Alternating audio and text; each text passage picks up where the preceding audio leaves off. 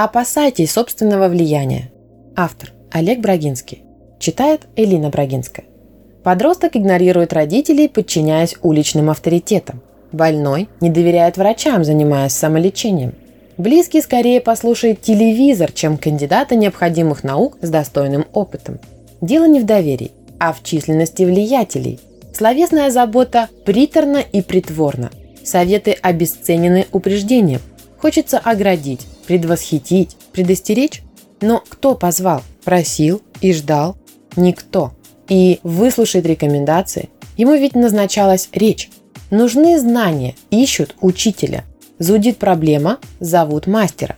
Сознательно прося помощи по доброй воле.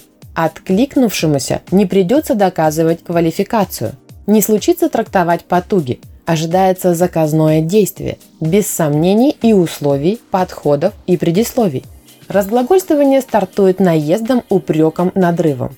Ждет благодарности, оплаты, похвалы. Слепо напутствует «так будет лучше», Благие порывы, порочный метод, неурочный час. Ближе шепот, сильнее желание увернуться, чтобы милости нежданно избежать.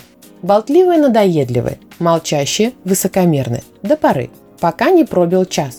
Буря заставляет озираться на столпы, подпирающие тишину, экономящие силы. Седина, опыт, возраст не в учет. Чутье рулевых знает выход. Вне суеты лабиринта тревог. Содействовать можно ищущему, помочь шатающемуся – утопия. Не знающему, куда плыть, ни один ветер не будет попутным. Нужна задача, сложность, цель, запрос.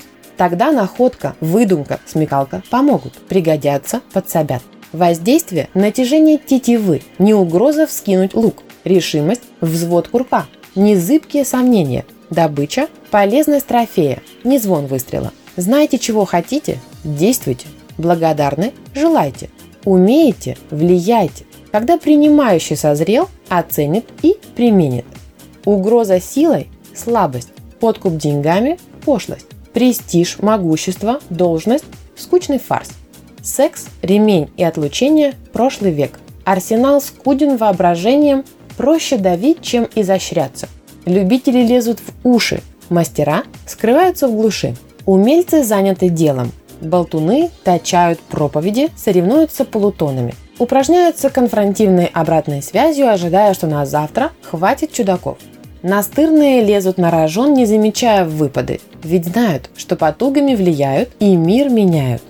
Толстун советует худеть, бездельник учит не соваться, ленивый объяснит не браться. Логично, стройно и понятно, но на душе не так приятно. Сплошные умники, куда не бросишь взгляд, и в бедах лишь один ты виноват.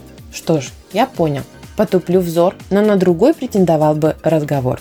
Тут не поможет, если до кобы давайте дельные приемы для борьбы. Но сонны умников меняют приговор. Мы так и знали.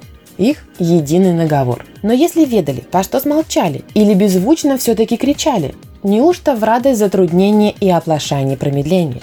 Старик Иса, который Ньютон, закон придумал, что запутан, мол, если силу приложить, тебя не может уложить. Надеюсь, понял почему. Сражаться нужно самому. Зевакам интересно ведь на чьи-то пробы поглазеть. И чем сильнее упираться, тем громче будет раздаваться собак безродный гулкий вой.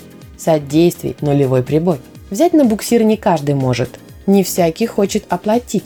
Внушать мешает вдохновение, вольготней по течению плыть. Авторитет поэкономим, чтобы накопить вальяжный вес. Вдруг полномочия привалят, тогда рванем аж до небес. Мы обаяние не включим. Опасен встречке дальний свет и пробуждение поручаем моргнувшим дважды на рассвет. Нам заражение не страшно, инфекций нету отродясь. Возбуждены пределом боли, летим на свет названием власть.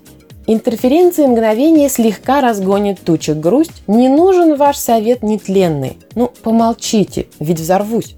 И торопить меня не надо. Сам маркирую делом путь. Помочь хотите? Станьте рядом. Не смейте на мозги мне дуть.